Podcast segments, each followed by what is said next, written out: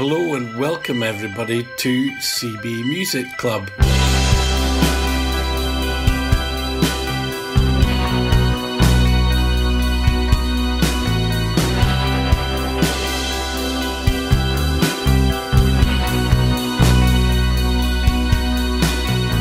This week's podcast, we are venturing back in time to 1973. How are we, chaps? We've got Chris, Hello. we've got Al, Hello there. and we've got Will. Hello. So, are we all well? You had a good week since last we spoke? Yeah. Everybody in good All right. form? Oh, grumbles. What are you all drinking tonight? Al, what you got there? It's uh, Wildcard Brewery table beer, which is very weak. I know the Wildcard Brewery. It's in Walthamstow in East 17 in London. I used to go there quite a lot. They've got a bar in the brewery where you can sit in and order their beer fresh, and uh, it's very nice. What about you, Chris? I'm drinking Leffy Blonde. Oh, nice. Leffy? Leff? Yeah, Leffy. Leffy Blonde. Which I first discovered many, many years ago when you used to be able to um, go to things like food and drink festivals. There was a very early one in Edinburgh called the Taste Festival.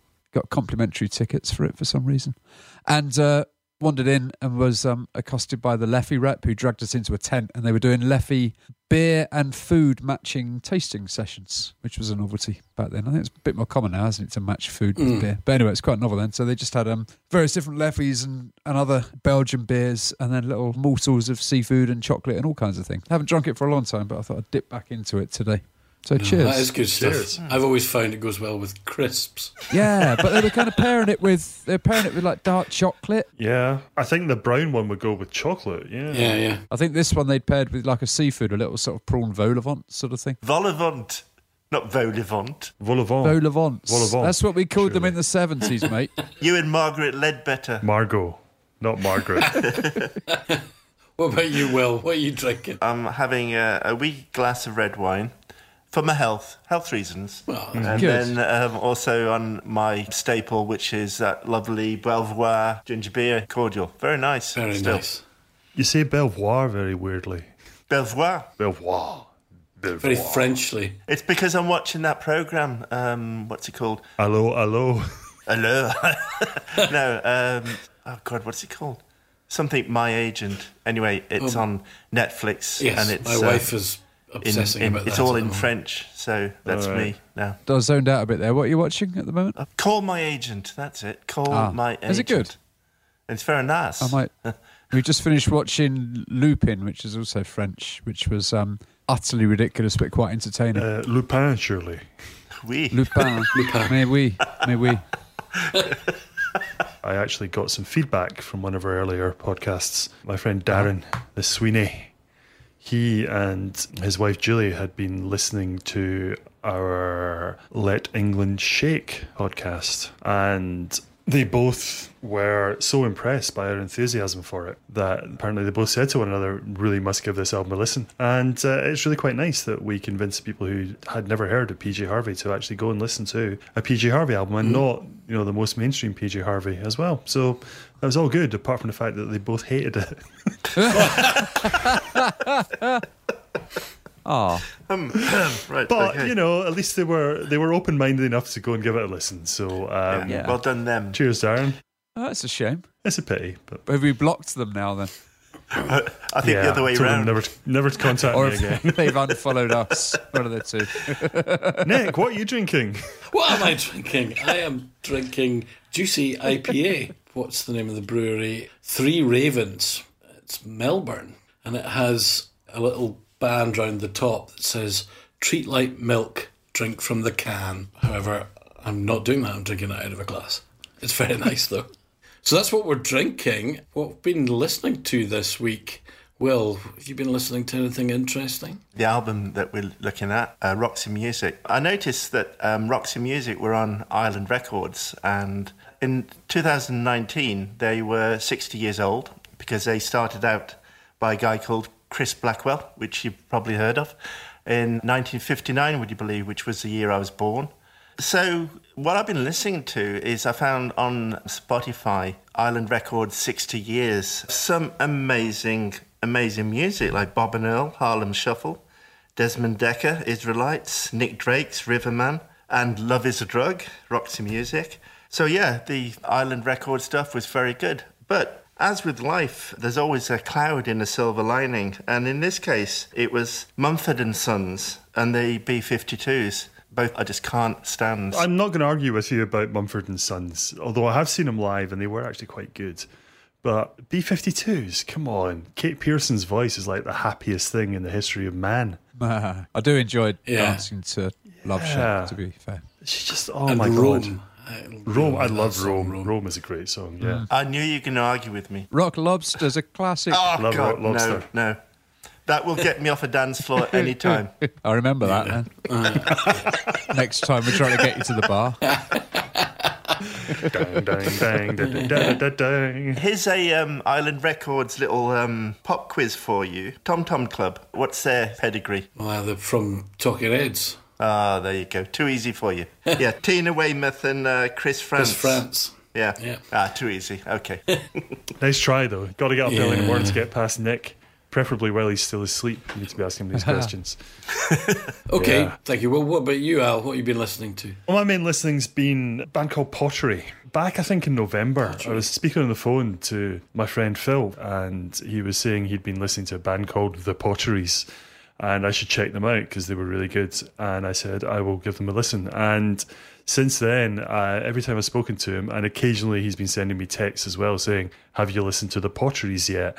So I went and looked for the Potteries, who don't exist, but there was this Canadian band called Pottery, and I found a song on YouTube called The Craft with a video, and I thought, you know, this is a bit annoying, uh, but it kind of won me over. It's a bit oddball. They look like millennial hipsters.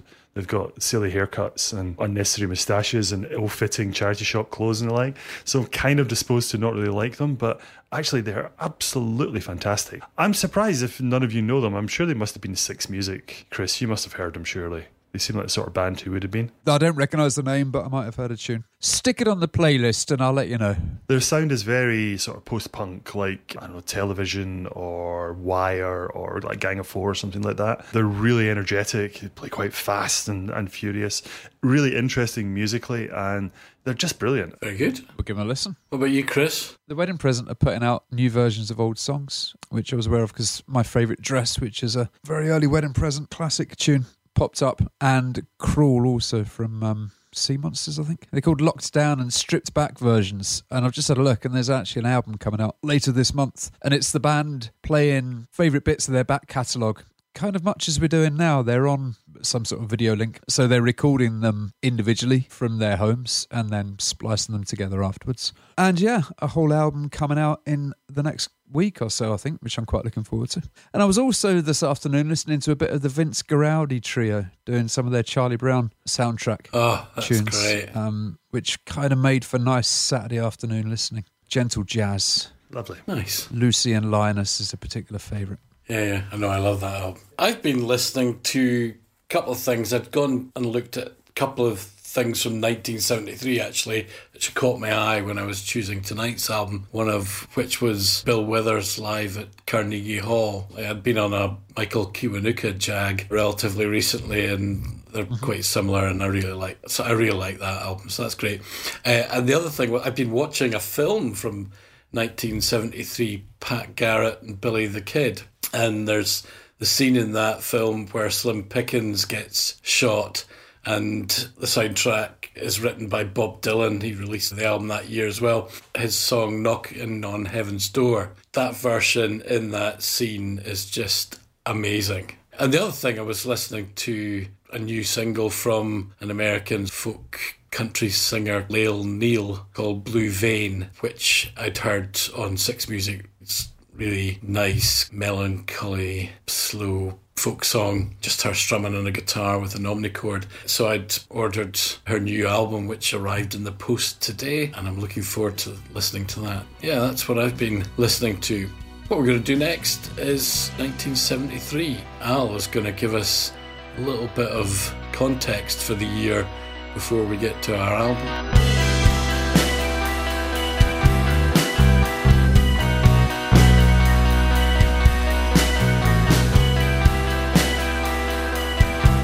So, 1973.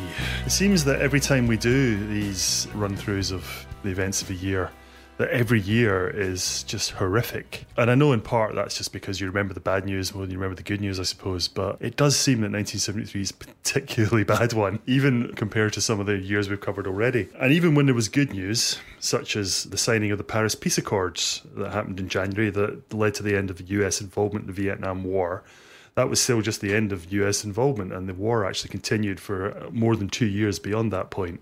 But it was good that the US pulled the troops out.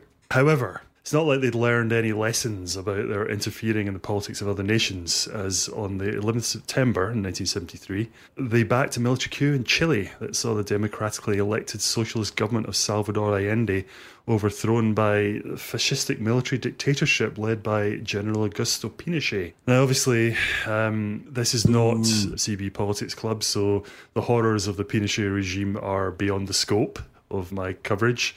But um, I would like to remind people that, as well as being backed by the USA, Pinochet was a dear friend of Margaret Thatcher and that you should never vote Tory. Indeed, yeah. While we're on the subject of dictators, in January 1973, Ferdinand Marcos became the president for life of the Philippines. And I'm assuming that Imelda made a start in her shoe collection as well. The other big geopolitical news of the year was the 1973 Arab Israeli War, the Yom Kippur War, which in its turn led to the first oil crisis when OPEC imposed an embargo on nations who had backed Israel in the war. The embargo didn't have a great deal of effect on the UK as we were much more reliant on our own coal reserves than we were on oil for our energy. But we were having our own energy crisis at the time as we had strikes by miners and rail workers over the winter. And the three day week was imposed on the 31st of December 1973, just in time to make it into my roundup. And the oil embargo was also music news because the oil shortages meant that vinyl production was affected and lots of albums Ooh, were yes. either delayed until the new year or were released on strictly limited runs. The one other thing I should mention, and it's almost too depressing looking back here from the start of 2021, that 1st of January 1973 was when Denmark, Ireland, and the UK joined the EEC. That'll never last. Nah, I know. Soon turn that one around. More cheerfully, and also musically, and what could be more cheerful than Eurovision Song Contest? The 18th hey. contest, hosted by the previous winners, which were Luxembourg. And uh, Luxembourg won it again.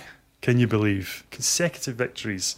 What? Uh, the song, the song, uh, and here we go with the French again, was uh, Tu te reconnaîtras, uh, and it was sung by Anne Marie David. Second place for Spain, song called Eres tú. Your Spanish um, is better than your French. Oh, I God, think, yeah. yeah. Eres tú was sung by Mocedades.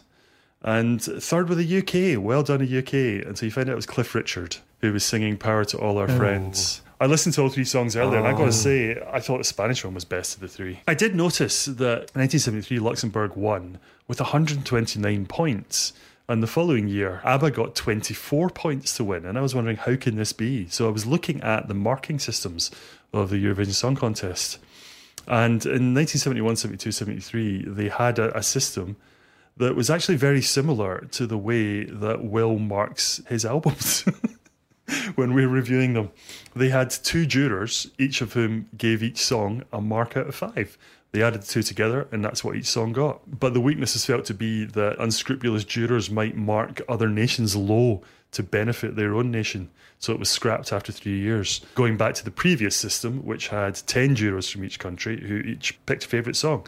So every song got something up to 10 points, but there were only 10 points available from each jury, which is why ABBA only got 24 points. None of them were from the UK, incidentally. And then in 1975, they moved on to the current jury system, which is far too complicated for me to understand. Who knew that uh, marking a Eurovision Song Contest was so complex? Now, another recurring theme I've noticed when looking back in years is people having terrible accidents. I remember when I was covering 1984 that December 1984 was carnage, rock stars crashing everywhere. 73, not quite so bad.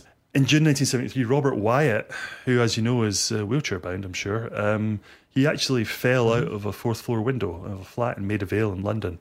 Uh, when he was at a friend's birthday party and was paralysed from the waist down and has been wheelchair bound ever since although he ironically credits the fall with saving his life, as his alcoholism was severely out of hand at the time, and he reckons that had this not happened, he would surely have drunk himself to death or perhaps fallen out of another window and killed himself. Who knows? The following month, Don Powell, drummer from Slade, was severely injured in a car crash in which his fiancée, Angela Morris, was killed. He recovered after surgery and 10 weeks after was able to meet up with the band to record Merry Christmas, Everybody. Then in August, Stevie Wonder was involved in a car crash in North Carolina, which uh, he spent four days in a coma. Should have let him drive in the first place. Well, that was exactly my thought.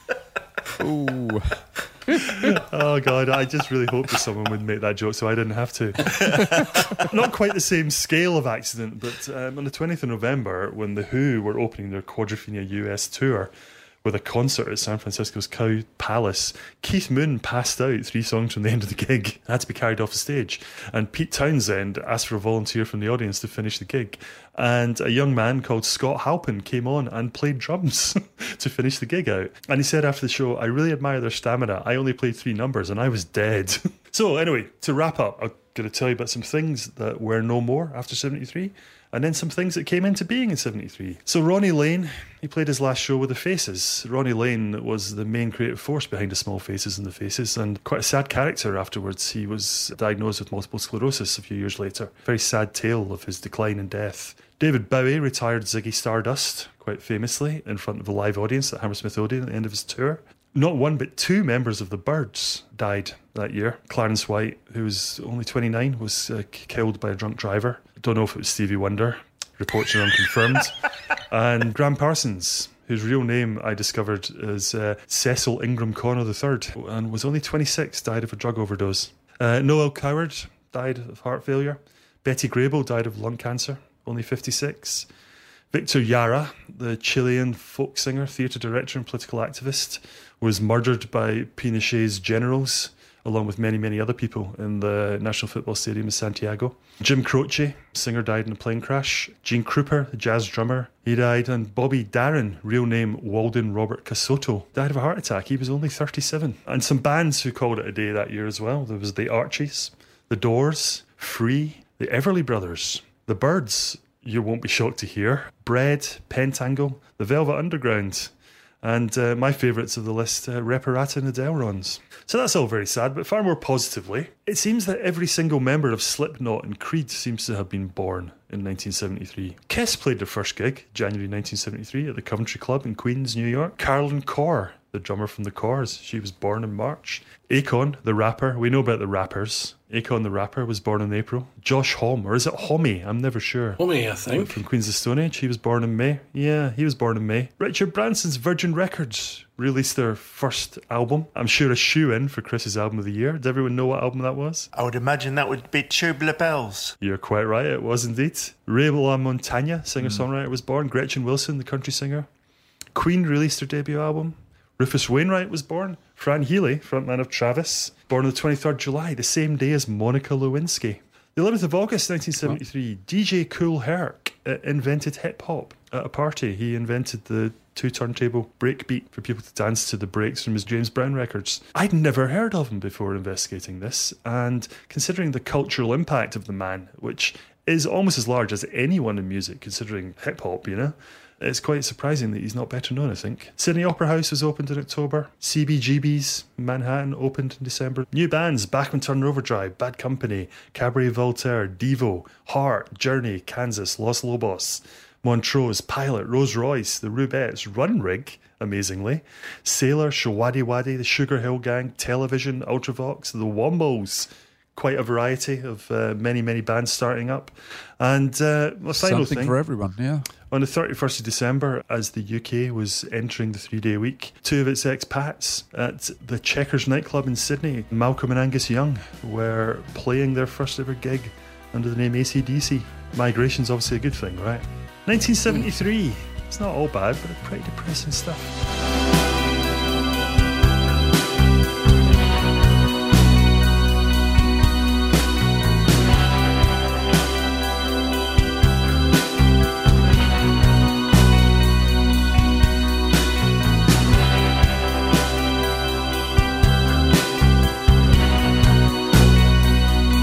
That was 1973, and I picked the album For Your Pleasure by Roxy Music as my choice this week. This is Roxy Music's second album. Their self titled first came out the year before in 1972. And it is the last to feature Brian Eno, who left later that year to release his own first album, Here Come the Warm Jets. This album got to number four in the UK chart. There was just one single, which is the first song, Do the Strand. And I'd always avoided Roxy music. I don't quite really know why.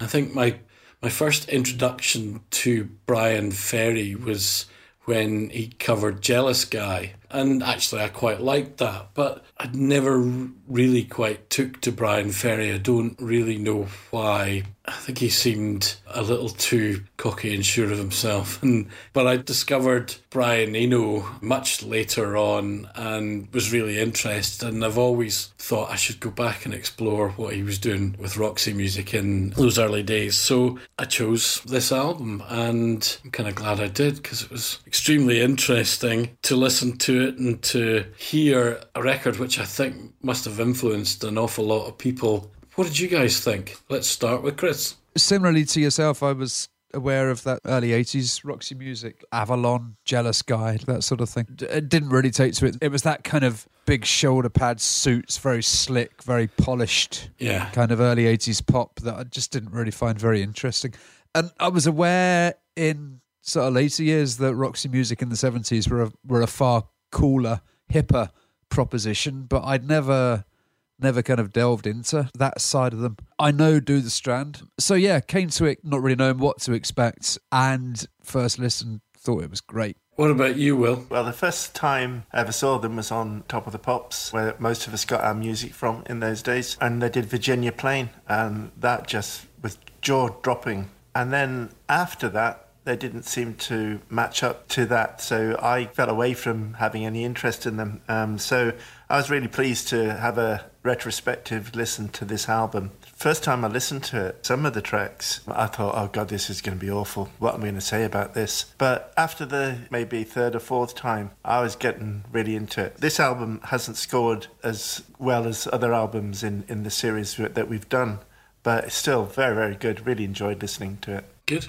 Al. Yeah, I mean, I'm coming from the same place as you two other guys who are basically the same age as me, where I know Avalon era, Roxy music, Slave to Love, Avalon, that sort of thing. What's that other one? More Than This, that's quite a good song, actually. Oh, yeah. But I was aware of some earlier stuff. I also knew Virginia Plain, which is fabulous, as is Love is the Drug. I think that's my favourite Roxy music song, actually. So I didn't know what to expect. And I've told you guys before about how I don't like 70s music. I never listened to 70s music. I don't know much about the chronology of how and when things happened in the 70s and who influenced who.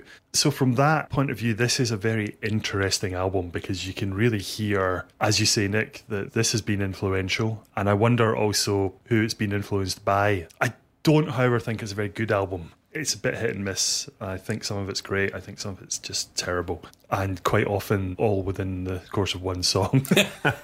it's been interesting. Hmm, it's interesting about hit or miss. I think this is certainly a game of two halves. In that the second side was a bit of a stretch for me. I think there was too much meandering, but I thought there was some pretty good moments in the first side. Should we talk through it song by song? Yeah. Yeah, sounds yeah, good. track Yeah. one, Do the Strand. There's a new sensation, a fabulous creation, a danceable solution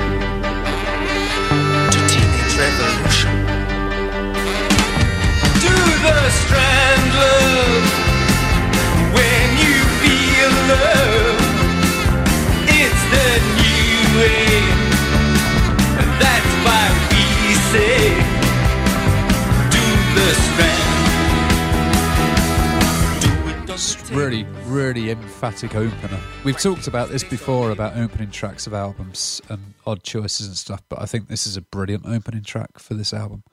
It puts you right there. Not the best track on the album, but certainly one of the best tracks for me. It's just in your face and it doesn't mess around. It sets out the intent for the rest of the album. Yeah, it's rolling bass, it's screeching sax, it's driving drums. What's not to like, and I'll tell you what's not to like. It's just too long. There is that. It is the best song to pick as an opener. I think if they put anything Yeah. else, the first song on the album would have been absolutely insane. It works really well. The weird angular oddness of that opening verse, and then when the band comes in, it really drives along. It's really impressive. I don't like the sound of it though. I think the bass is way too loud, and the bass sounds absolutely horrible. And I was thinking, God, is the whole album going to sound like this? Uh, am I accidentally listening to some sort of mid 2000s remaster that's really ruined it? But no, it just sounds like that. It's a really good song, but I agree with Will. It goes on forever. If he does another verse, I'm going to kill him. It just goes on and on. There are a lot of tracks on this album that I do think go on too long, but this wasn't one of them. I don't know. I think because it's got so much energy, it doesn't really run out of steam. And I know it doesn't really develop anywhere. It, it does the same thing, but I think what it does is strong enough to last. It's only four minutes. The long instrumental section, I think, is really fantastic with all the solos going on. It, it really mm. works. But then when it comes back into that verse chorus structure, there's just too many verses. It's like, Jesus Christ, Brian, give it a rest, man. Also, Sparks, right? Yes. Yeah, there's sparks Yeah. all the way through this album. Tell you what else. This is the blueprint for the time warp from Rocky Horror I was, Show. yes. Rocky Horror is very there as well, isn't it? And that came, Yeah. what, three years later, something like that? I forgot to put this in the roundup of the year, but actually, the stage show started in London in 1973. The film maybe three years later, but the, the stage show was 73. Can I just pick you up on that? What did you mean by Sparks? Do you mean Sparks the band? Mm-hmm. Ah, right. Well, it's quite interesting. They joined Island Records a year or so later. Yes, they did. They moved to England, signed to Island Records, and uh, released Kimono My House the following year. And this sounding big enough for both of us is Do the Strand almost. It's not Yeah. so similar that you could say rip off, but it's it's just so obviously seems influenced by it. Yeah, definitely, definitely. Nice to see the connections between different bands. Yeah, I would agree. The next track was Beauty Queen, which bizarrely reminded me of Creep by Radiohead. Valerie, please believe it never could work out. The time to make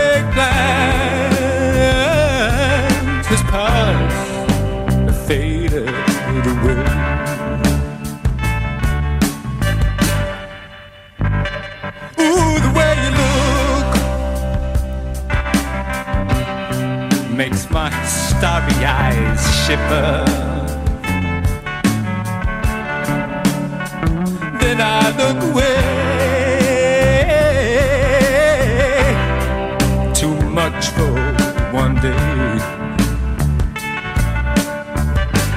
The best thing about this track for me is the ending. And I don't mean that because it goes on too long. The ending just comes in a really unexpected point. And I really like this song as well. I think it's a very different change of pace from Do the Strand. Hmm. This sounds like David Bowie. You put David Bowie singing this song and it Yeah, would fit on any yeah. number of Bowie albums. And again, I'm not au fait enough with Bowie's output because it, most of it's in the 70s to know whether Bowie would have been influenced by this or whether this has been influenced by Bowie or what. Because I know that like this is at the same time as Ziggy Stardust ends, so I don't know whether this sounds like Hunky Dory Bowie before it or whether it sounds like after. I, I just don't know.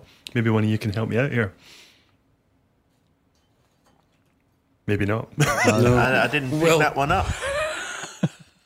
About this song, fr from my point of view, is the up tempo section, mm, which was that's great. very nice in itself, but it maybe should have been a song in itself. Hmm. I like the contrast, I like the dynamic. I think it's one of the better songs on the album, and it's because of the fast bit. It's an interesting song because of it. What about you, Nick? I quite liked it, yeah. I've never been a huge fan of that glam rock stomp feel, and so I was kind of worried that the whole album was going to be like that. So this was kind of, oh, this is interesting. I quite liked it. We then went into Strictly Confidential, which is pretty gothic. It's got a bit of the sisters about it, is that what you're saying?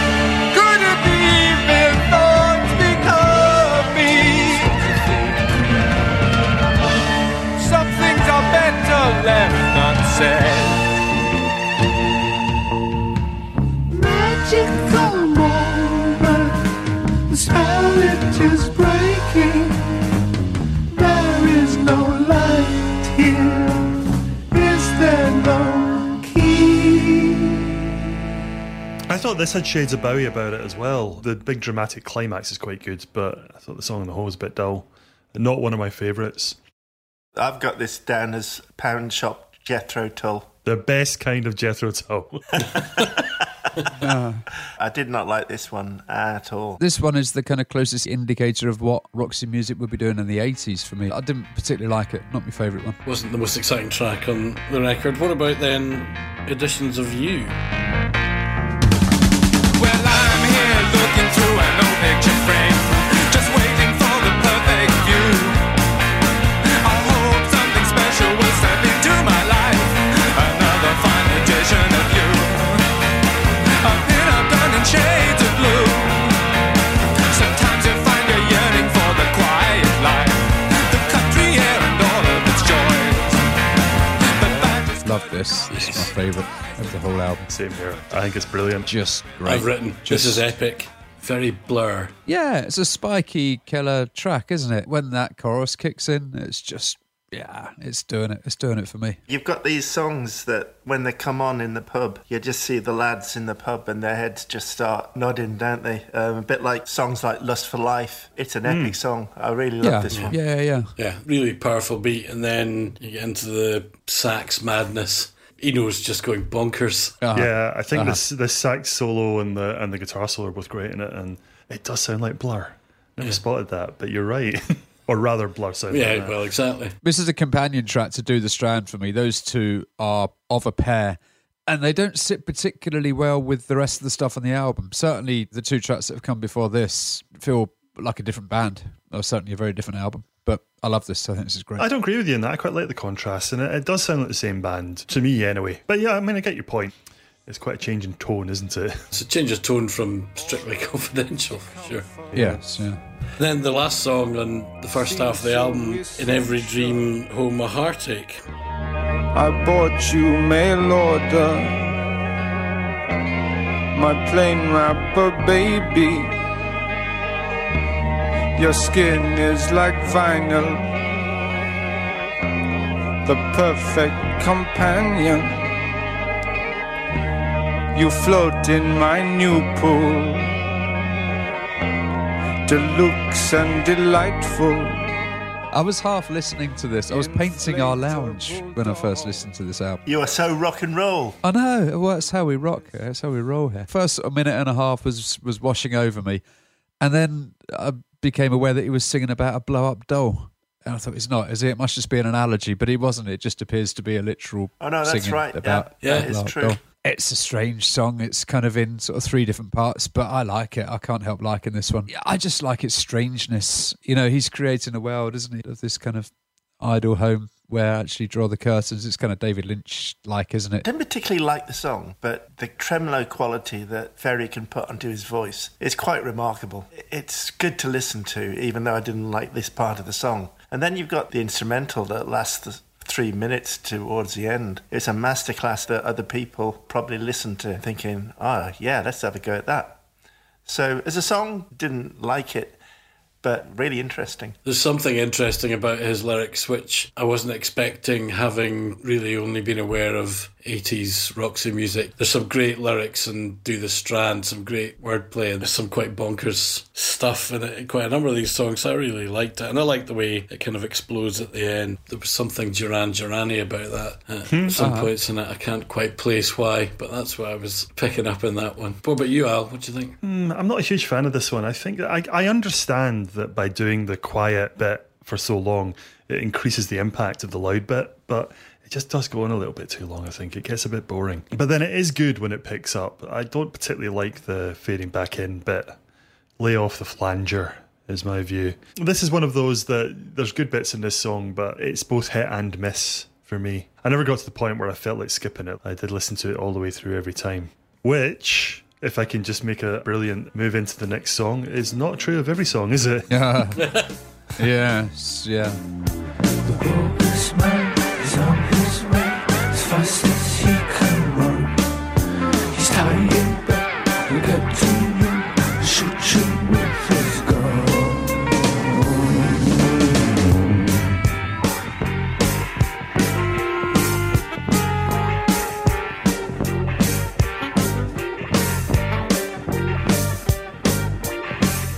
We then go on to side two, and we've got the bogus man.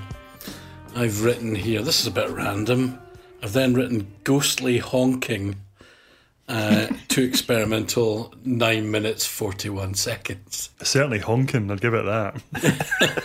It's a bit indulgent, isn't it? It's long and it doesn't need to be this long. Actually, it doesn't need to be any length, really, does it? They could just take it off the album. It's just. Well, I, I suspect that if it faded out after a couple of minutes, I'd probably think it was great. Uh-huh. But it goes on for like another seven or eight minutes after that, and it's just boring. doesn't really go any further, does yeah, it? it doesn't do anything that you haven't already heard. It's really, really dull. It's got a bit of a kind of boom, boom, boom, boom, boom. A bit like Mr. Soft, isn't it? Yeah. I quite like this. It would make a brilliant kids' television theme tune if it was like 25 seconds long. There was something TV theme tune about it. Yeah. That's what I meant by ghostly honking. It might have been all right on Uh-huh. maybe one of the slightly scary parts of Rentaghost or something. Yeah, So, 10 minutes later, we get to Grey Lagoons. Broken parties making a strange goodbyes.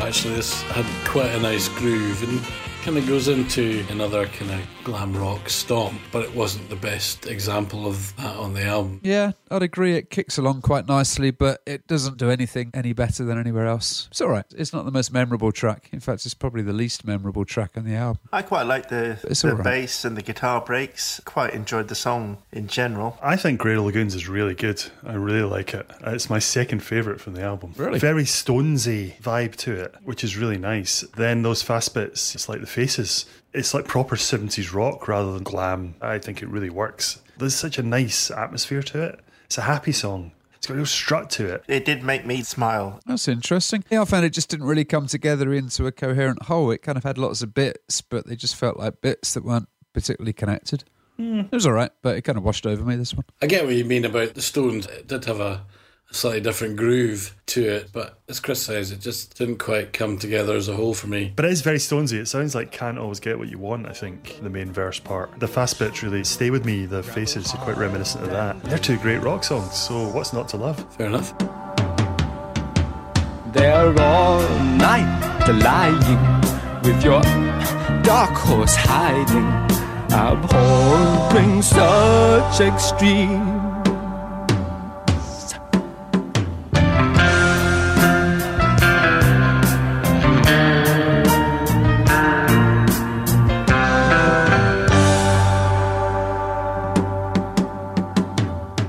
About the last song, the title track for Your Pleasure? I can't make up my mind about this one because obviously it's a title track, and I thought it was going to be a return to do the Strand or Editions of You kind of stomp along, and it's not. It's a bit of a drifter again to me. It doesn't really hit the mark. I'm not quite sure what mark it's trying to hit either. And again, very long. Well, it's got that really lengthy noodling. I think a final track is as important as the opening track on an album, and this seems to have just been chucked on the end. The whole lengthy noodling at the end just seems to be giving Eno his chance to do some oddball noises without anyone else getting in the way. yeah, I think there's a lot of Eno in this, isn't Not just Eno at the end, of course. But I think that he may have been in charge with what was going on. Obviously, there was a lot of acrimony between the two Bryans at the end. What caused Eno to leave? Ferry was uh, he wrote every song, Bryan Ferry, Yeah. and I think he was just very much in control and and wanted to exert his control, and, and Eno wanted a bit more creative input to the band and wasn't being allowed it. Wrote, so wrote every song, as in wrote the music as well. Wrote, wrote the words yeah, on yeah. music. uh, Bryan Ferry is the sole writer of everything off the Ah. first few I always albums. assumed Eno was the musical,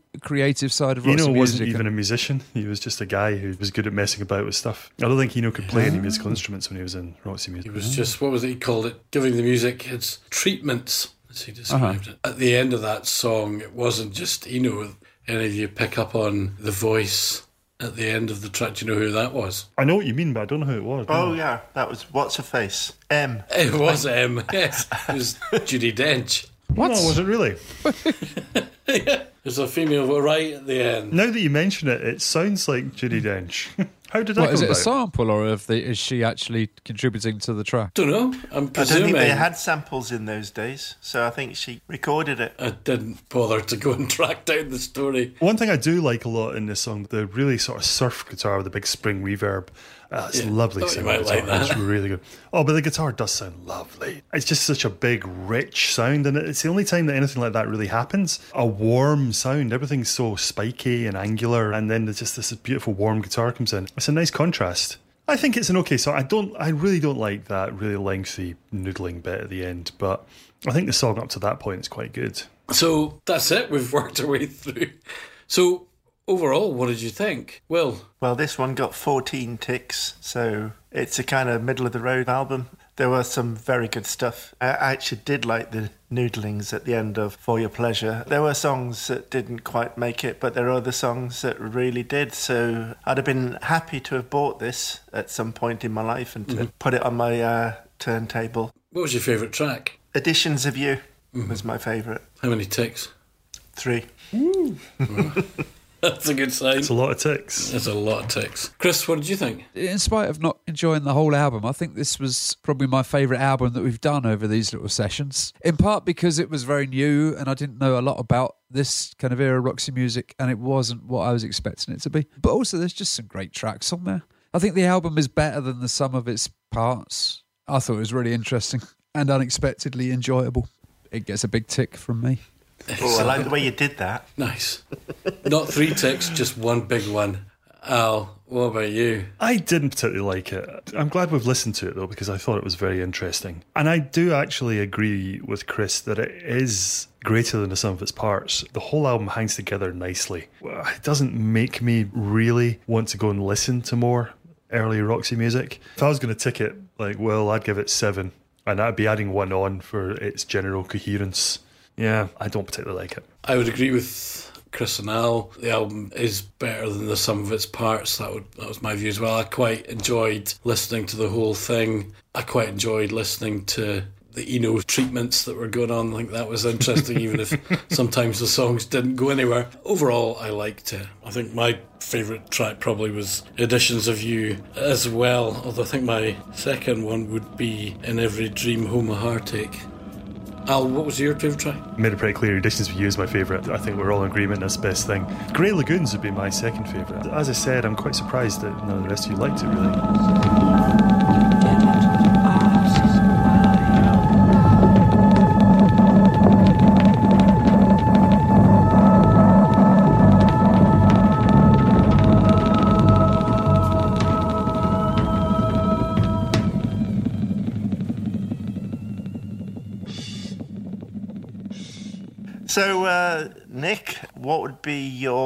Single of that year? not my single of the year, but my favourite of the number ones. I found this quite difficult because none of them particularly inspired me. It's a good year for Gary Glitter fans, wasn't it? Well, yeah, it was a very glam year, but actually I went for something almost exactly opposite, and I've gone for a tie yellow ribbon around the old oak tree. I love that song. a remember that classic, one. yeah, I yeah. remember that one well. Uh, I was tempted to go for the Van der Valk theme tune, but I decided not to have gone for tie a yellow ribbon. I remember that really well, that song, which is odd because obviously I was only two and you were only three. Brotherhood of Man did a version of this. That's the version I remember. They did it for the Eurovision Song Contest. No, no, no. You're getting this mixed up with uh, Save All Your Kisses for Me, aren't you? Which is a very similar song. That was Brotherhood of Man in the Eurovision Song Contest. Right. Wasn't it? I'm getting confused Brotherhood of now. Man certainly did tie a yellow ribbon. I am going to get confused, so I'm going to move us on. Chris, what would be your single? My favourite number one. I know when we did 75, I think, could remember every number one from that year. And 73, again, would seem unlikely being two years old, but I can remember pretty much every number one from that year. But the one that most sticks in mind is Blockbuster by The Sweet. So I'm going for that.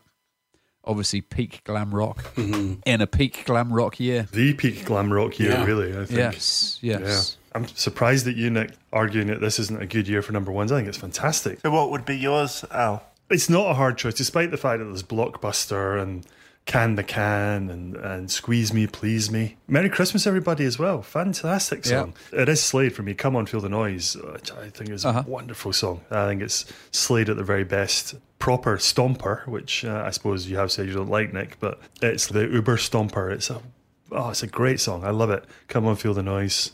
Girls, rock your boys. We'll get wild. Slade's year. Yeah. Slade's year. I think they had three number Yeah. ones this Yeah. year, didn't they? Slade. Yes, were, they did. Ruling the charts. Well, I um I chose that one too because obviously geographically I had to gonna go with that one when I saw it, and I do think that's a great great song. So the thing about Slade is, as time goes on, I appreciate them more. I, I see more depth into their music than I originally thought, even back then. They're a much better band than they're remembered as being. I think they're genuinely good. Yeah, and are I seen think as a bit seen as I a think novelty kind of act been- Yeah. because of the Christmas Yeah, I hit think and, the, and the funny clothes. Yeah, Christmas hits, and also their lead singer being called Noddy didn't help. doesn't help. No, No, that's not his. the top hat with the mirrors on it. Dave Hill's hair. Yeah, Dave's teeth didn't help. You can see where people might be coming from thinking, oh, Yeah. yeah. but Yeah, their music yeah. was much stronger than that. They, Yes, they, yes. they deserve a bit more respect. They've been Um, overshadowed by their, their festive successes. I Yes, think. Yeah. indeed. Nick, what would be your album of '73? This is quite tough because there's so many great albums. Isn't there? Um, just awesome. that When, when I went was down that list, I just thought, oh my god, what a year! Talked about Gram Parsons at the beginning. He had a good album out that year. There was Dr. John's In the Right Place. There was Tom Waits' first album, Closing Time.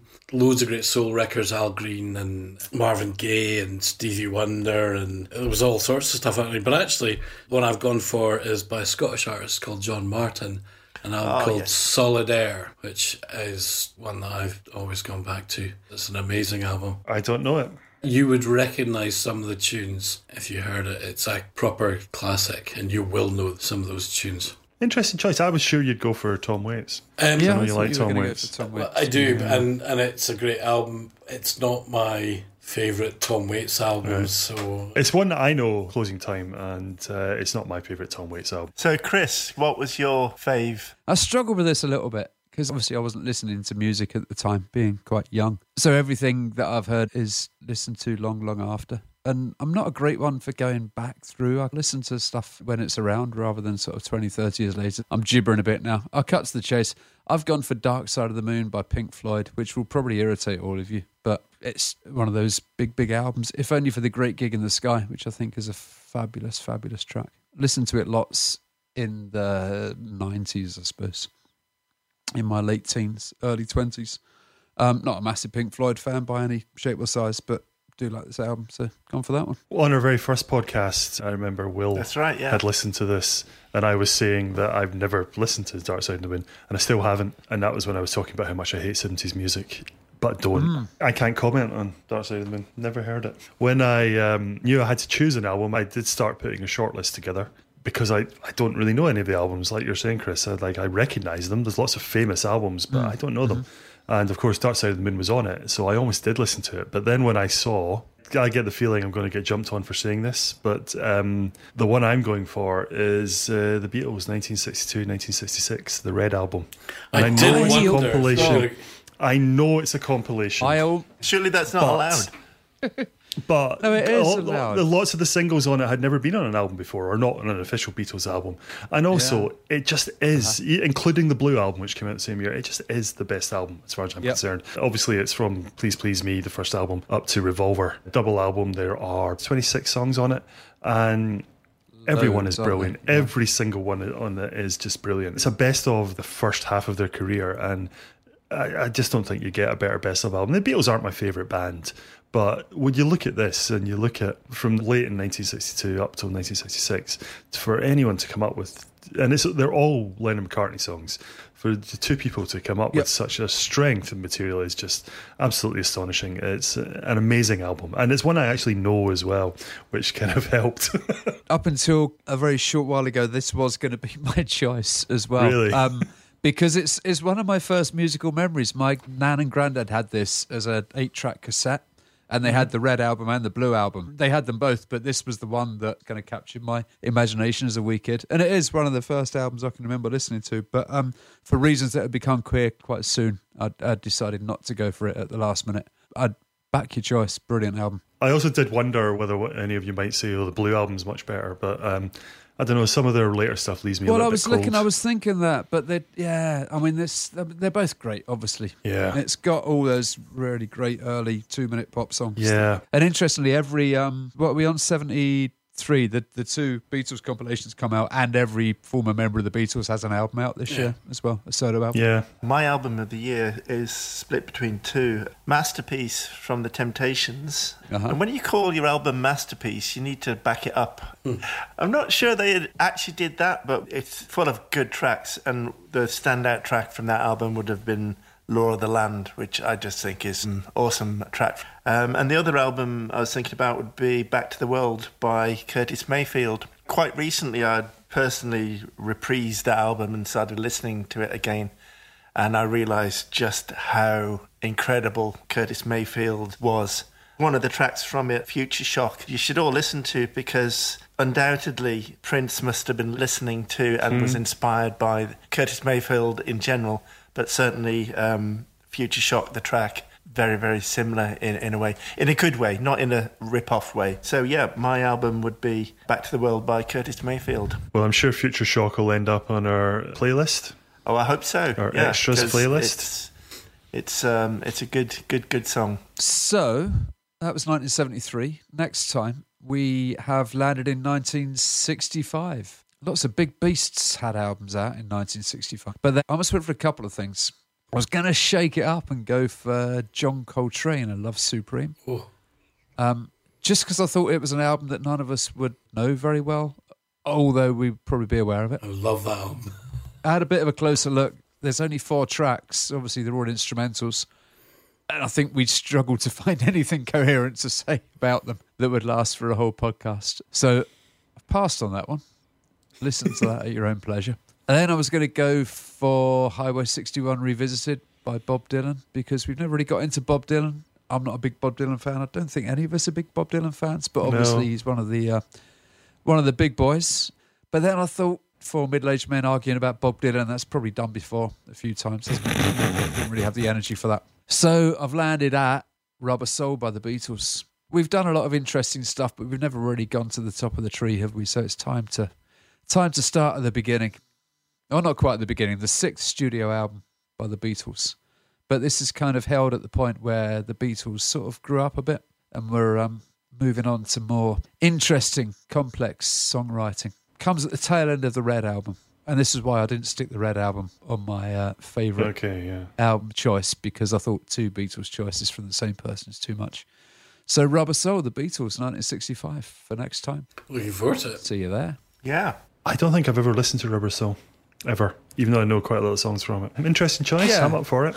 So there we have it. That was 1973. That was Roxy Music for your pleasure. I hope you all enjoyed that, chaps. No, I did. And I hope our listeners did too. Oh, yeah. And if you're looking for uh, not just the podcast, but our playlists, you'll find those on Spotify and YouTube. Search for CB Music Club. You'll find us on Instagram.